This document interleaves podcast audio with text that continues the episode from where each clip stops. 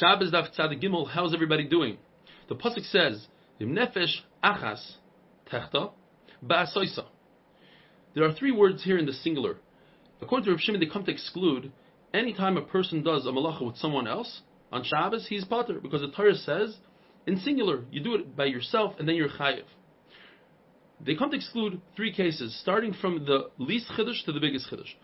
A case where one person does the akira and the other person does the hanacha. Both pater. Second case, if both of them are capable of carrying this item by themselves, individually, and they do it together, that's different. No one really carries like that. Pater. And the biggest chiddush is, even if it's a very heavy item, where you typically need two people, and that's how people carry things, a heavy refrigerator, two people, nevertheless, on Shabbos, both of them are pater. Rebbi says, I agree to you that there are three miyutim in this pasuk, all in red. However, two of them are referring to the case of Shnaim Shasu, and one of them is talking about something else. So therefore, according to Rabbi Yudah, the two easiest cases are excluded, and therefore, one person does Akira, one person does Anocha, or in the case where both of them can carry the item by themselves, both pater. The third miyut comes to say that if Sanhedrin made a mistake and said, for instance, you could eat chalev, and you go ahead and you eat chalev, you are pater. Rameir says no. This pasuk only has two miyutim. The two words, nefesh achas, go together, it's one miyut. Ba'asaisa is a miyut by itself. Therefore, I'll exclude if one person does an Akira and one person does an Anocha. In that case, you're pater. But in the two other cases, Zeyachal, or Zeyni Yachal, in both cases, you are Chayev. And the second mute of the pasuk comes to exclude the case of when Bez made a mistake, Sanhedrin made a mistake, and you ate Chayla because of them, you are pater. In a case where one person could carry the weight all by himself, the other person does not, he cannot, let's say he lends one finger or he's physically too weak, the person who could carry all of it by himself, he's Chayev. The person that is helping out is pater. The question is, why is he pater? He helped out, he carried somewhat. The answer is because misayeya ein bo mamish. The helper is as if he's a nobody. He doesn't carry anything. And the Gemara goes on to prove it from three different places. The halacha is that by a zav, who sits down on something, or lays down on a beged, he's metamed a beged b'medrus, provided that he puts most of his weight on the beged. So let's say he's laying on a bed, and you put a beged under each one of the legs. He's not putting all his weight on each one of the legs. L'chari is only putting down 25% of his weight. However, if you were to remove one of the legs, the bed will collapse.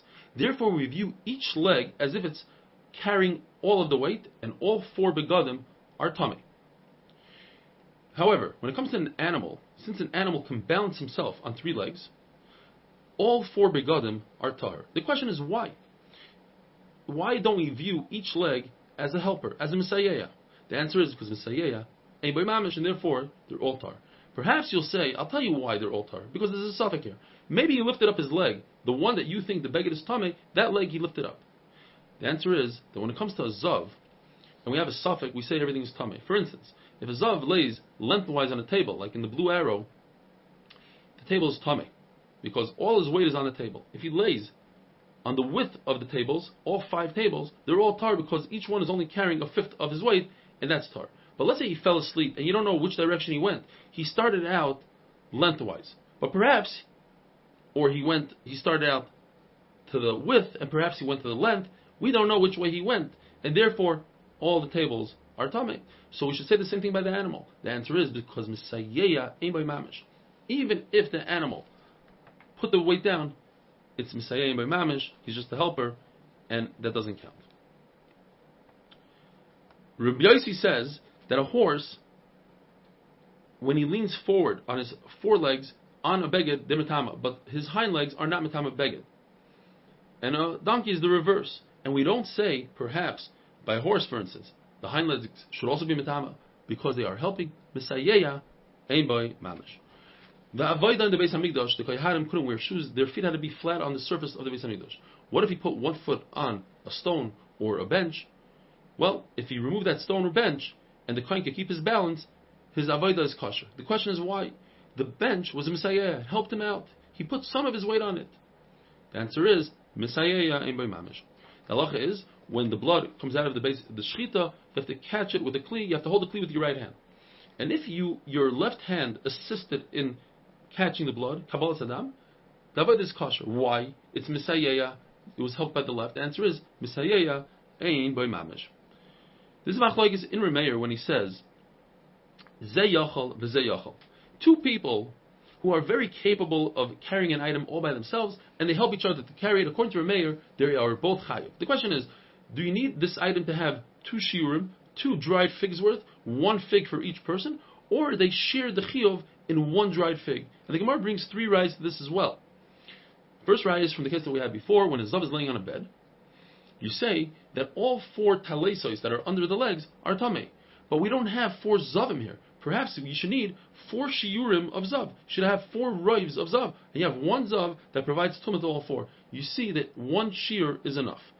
If a deer was trapped in a house, you close the door, you are chayiv. Two people close the door, they are potter. But if the door is very heavy, they are chayiv if they close the door. The question is, but you only have one deer. You should need two deers for two people. The answer is, all you need is one shear. Another raya. If two people stole an animal, they shechted the animal, they are chayiv 4 times if it was a sheep, 5 times if it was an ox. The question is, why? You only have one shechita here. You should have to have two shechitas in order to be mechayiv the two of them. The answer is, one shear is enough for two people, and so too in our sugya. The Gemara wants to bring a raya from a reed that helps out on the loom.